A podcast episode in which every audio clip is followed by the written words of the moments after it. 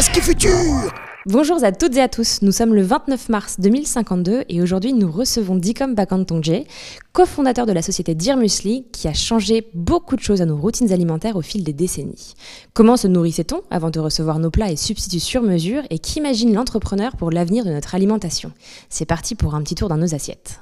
Dicom, vous avez créé Dear Musli en 2015. À l'époque, on mangeait encore de la viande animale et on effectuait au moins trois repas par jour. Pourquoi avoir fait le pari du petit déjeuner? C'est principalement par amour du produit, amour, euh, l'amour du petit déjeuner sain et gourmand. Et en fait, on a créé Dire Musli parce que les marques présentes sur le marché ne, prenaient pas de risques en fait. Et on s'était dit qu'on pouvait vraiment se lancer avec des produits de qualité, avec une prise de risque au niveau des goûts. Et euh, on pouvait euh, contribuer à redorer le blason de ce produit qui est super bon et qui est sain. Et alors, quel rôle vous pensez avoir joué dans la reconfiguration de nos habitudes alimentaires? Alors à l'époque où on a créé Dire Musli, euh, il y avait personne qui avait su allier le bon et le, et le sain et le gourmand. Euh, nous, notre but, c'était vraiment de créer un produit qui allait être euh, dans l'air du temps, en cassant les codes qui étaient jusqu'alors vraiment axés féminins. On a montré qu'on était trois hommes derrière une marque qui mangeons du muesli, qui mangeons sainement, qui euh, faisons du sport. Notre rôle, en fait, c'était de, de, faire la promotion de ce produit-là. Et je pense qu'on a pas mal contribué à rendre ce produit euh, de nouveau sexy aux yeux des gens grâce à ça. En 2019, on crée DM+, qui est un module de personnalisation de recettes de muesli. Ce module permet à chacun d'avoir une recette sur mesure qui correspond à ses attentes, à ses goûts et à ses besoins. Du coup, avec DM+, plus besoin de se poser de questions sur le produit, si le produit a un impact positif sur son corps ou pas. Et euh, aujourd'hui, on est capable de dire si le produit est bon pour ton corps en temps réel. Bienvenue en 2052. Vous avez profité d'une loi européenne promulguée en 2028 pour commencer à utiliser notre ADN, euh, pour créer des produits toujours plus personnalisés. Est-ce que vous avez rencontré des difficultés et des freins euh, du grand public à l'époque? On est en 2028 la loi qui, autorise l'utilisation de l'ADN euh, entre en vigueur et pour nous c'est une réelle aubaine. En fait, ça nous permet d'aller encore plus loin dans l'élaboration de recettes, ça nous permet de cibler précisément quelles sont les carences et surtout d'aider les gens à aller mieux au quotidien.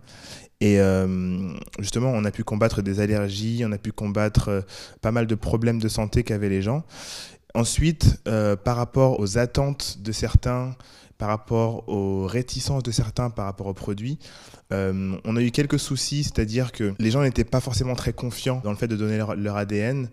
Mais ce qui était intéressant, c'est que nous, on était très focus nutrition, alors que des assureurs très connus n'ont pas eu la même chance que nous et en fait, euh, le problème, c'était que les assurances voulaient se servir de l'ADN pour savoir si les gens étaient malades ou avaient des prédispositions à des maladies euh, pour, voilà, pour euh, accepter ou pas un client. Et c'est ce qui a été limité chez eux. Mais chez nous, comme c'est pour la nutrition personnalisée, ça nous a été autorisé. Et vous avez pu commencer à commercialiser vos produits seulement deux ans après. Est-ce qu'ils ont eu le succès escompté? Ouais, assez rapidement, on a eu euh, pas mal de commandes parce que les gens étaient vraiment soucieux de leur santé. Aujourd'hui, euh, on sait que le bio, dans les années 2020, euh, c'est vachement démocratisé. Il y a eu ce fameux scandale autour du bio qui n'en était pas vraiment. Et donc aujourd'hui, surtout à l'époque, les gens avaient besoin d'avoir des ingrédients qui leur correspondaient vraiment, sourcés et 100% faits pour leur corps. Donc on a vraiment rencontré une, une forte demande qui nous a permis de sortir par exemple les barres protéinées sur mesure et d'aller plus loin dans la recommandation par rapport à nos produits. Et du coup, on a sorti deux autres produits qui sont des shakes sur mesure euh, pour le sport et des, euh, des shakers aussi euh, pour le petit déjeuner. Et du coup, les, les, sportifs ont commencé à servir de nos barres pour leur entraînement. Et ça, ça a été considéré comme du dopage à l'époque? Oui, c'était considéré comme du dopage. Alors on a eu, pour la petite histoire, on a eu un, souci, c'est que nos barres étaient tellement qualitatives et tellement faites sur mesure pour booster le corps humain que les instituts sportifs nous ont euh, un peu interpellés et nous ont dit que nos barres étaient euh, des, produits dopants, ce qui n'était pas vraiment le cas, mais on a dû du coup faire attention euh, à réduire un peu les apports portés par, par les barres pour rentrer dans les quotas. Et aujourd'hui, ces, ces, bars sont l'aliment principal des astronautes, notamment.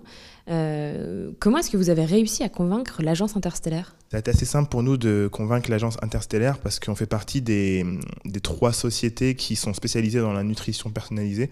Et en fait, euh, ils se sont rendus compte qu'on apportait quelque chose de réel au niveau de l'alimentation. Les astronautes, même s'ils sont entraînés à aller dans l'espace, ils n'ont pas forcément la nourriture qui leur convient, il leur faut une nourriture qui est adaptée. Dans les conditions extrêmes, la faim est souvent euh, une distraction et on avait besoin de pouvoir leur apporter euh, des aliments qui allaient les rassasier et leur correspondre en même temps. C'est ce qui a fait mouche et euh, en 2037, on a sorti une gamme de vêtements qui permet aux astronautes qui sont dans l'espace en mission ou pas d'avoir accès à toutes leurs données personnelles en temps réel pour savoir quand est-ce que leur euh, fringale va arriver, où est-ce qu'ils en sont au niveau de leur force et euh, où est-ce qu'ils en sont au niveau de leur euh, force physique. Et du coup, c'est ce qui a fait que l'agence a voulu travailler avec nous. Vous avez créé des vêtements aussi qui, associés aux aliments sur mesure que vous vendez, permettent donc à n'importe qui d'être augmenté, mais pas de manière irrémédiable comme avec les modifications génétiques qui ont cours aujourd'hui.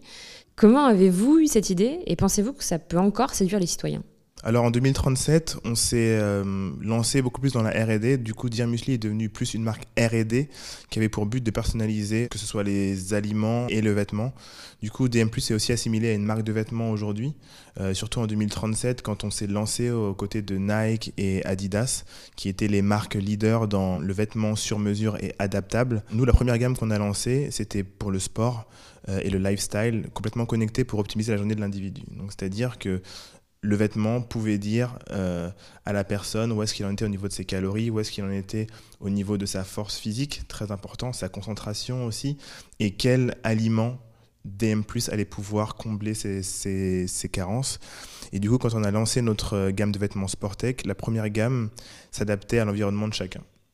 Ensuite, on a évolué et euh, on a intégré justement ce fameux besoin euh, nutritif. Ensuite, ce qu'on a fait, c'est qu'on a réussi à engranger de la data des individus, et surtout beaucoup plus que beaucoup de marques de l'époque qui n'avaient pas, qui n'étaient pas allées aussi loin que nous. On était déjà capable de savoir quel était le cycle de, de faim d'une personne, quelle était l'énergie dépensée par la personne en temps réel, et surtout quels étaient les ingrédients qu'on pouvait leur apporter. Bienvenue en 2052. C'est d'ailleurs peu de temps après que l'armée américaine a commencé à utiliser vos produits. Pourquoi est-ce qu'elle s'est intéressée à vous à l'époque? L'armée américaine est devenue l'un des premiers clients d'Ir Musli aux États-Unis en 2042 pour nos bars sur mesure. En fait, euh, ces bars augmentent la capacité olfactive, auditive et visuelle des militaires sur des zones de guerre pendant 3 heures. C'est-à-dire que pendant 3 heures, ils sont un peu surhumains. Bien évidemment, en 2035, après notre euh, déménagement aux États-Unis, l'armée américaine s'est intéressée à nos Freeform Packs pour les adapter aux besoins militaires. Donc ce qu'on a fait, c'est qu'on a sorti les Freeform Alpha qui permettaient de monitorer l'énergie dépensée par les soldats au combat et aussi leur niveau de force pour prendre des décisions euh, stratégiques, de les garder ou de les retirer du combat. Mais ce qui est le plus intéressant, c'est qu'on a mis en place un logiciel permettant aux soldats de voir quel est le niveau de faim et de déshydratation de leur adversaire à plus de 200 mètres. Donc ça, c'était vachement intéressant pour nous et ça leur a vraiment servi. C'était quand même un contrat à plusieurs milliards ce contrat devait être gardé secret. Vous savez, c'était à l'époque de la Grande Guerre de l'eau, quand les ressources se sont épuisées et que les grosses boîtes ont dû euh, protéger leurs usines. Et, euh, mais ça nous a vraiment permis, nous, de nous développer en tant que société et à un niveau mondial. Vous vous êtes tellement bien développé qu'aujourd'hui, tout citoyen lambda a déjà au moins une fois utilisé vos produits. Vous comptez bien évidemment nourrir la planète entière à terme. Est-ce que vous avez les reins assez solides pour ça? Alors moi je pense qu'on a les reins assez solides. L'analyse prédictive s'est démocratisée il y a peu. Euh, grâce à nos nanopuces implantés derrière l'oreille, on peut vraiment euh, apporter des repas sur mesure qui correspondent aux envies de chacun, tout en comblant les besoins et les carences. Il y avait un truc à l'époque qui s'appelait Alexa, et ça pouvait être ton assistant personnel dans les années 2016-2020. Euh, ensuite, Google a créé des puces qui ont été implantées chez les hipsters de l'époque, donc c'était les premiers à les utiliser. Il y a pas mal de gens qui étaient contre, avec des manifs de ouf. Je me souviens, euh, on avait un truc qui s'appelait les Gilets jaunes, et justement qui ont reconduit des manifestations dans les années 2020. Aujourd'hui, c'est indispensable. Si tu veux pas te retrouver en marge de la société, il faut que tu aies cette puce-là, il faut que tu sois euh, implanté. Et aussi, c'est un peu dans la même veine. C'est bizarre d'aller dîner chez un pote qui te sert des légumes alors que t'aimes pas. Ça fait un petit peu réac, je trouve. Euh, mais notre but d'ici 20 ans, euh, avec DM+, c'est de faire en sorte qu'il soit l'assistant personnel de 90% de la population mondiale. Ça permettra de monitorer un peu les repas et de faire de la prédiction encore plus poussée. Avant même que la personne ait faim, on peut lui apporter son repas, celui qui veut et celui qui va vouloir manger. Merci Dicom pour ce moment passé avec nous et merci de rassasier nos estomacs avant même qu'on ait besoin de s'en préoccuper. Et nous, chers auditeurs, chères auditrices, on se donne rendez-vous très bientôt pour le prochain épisode de Marty. Merci beaucoup.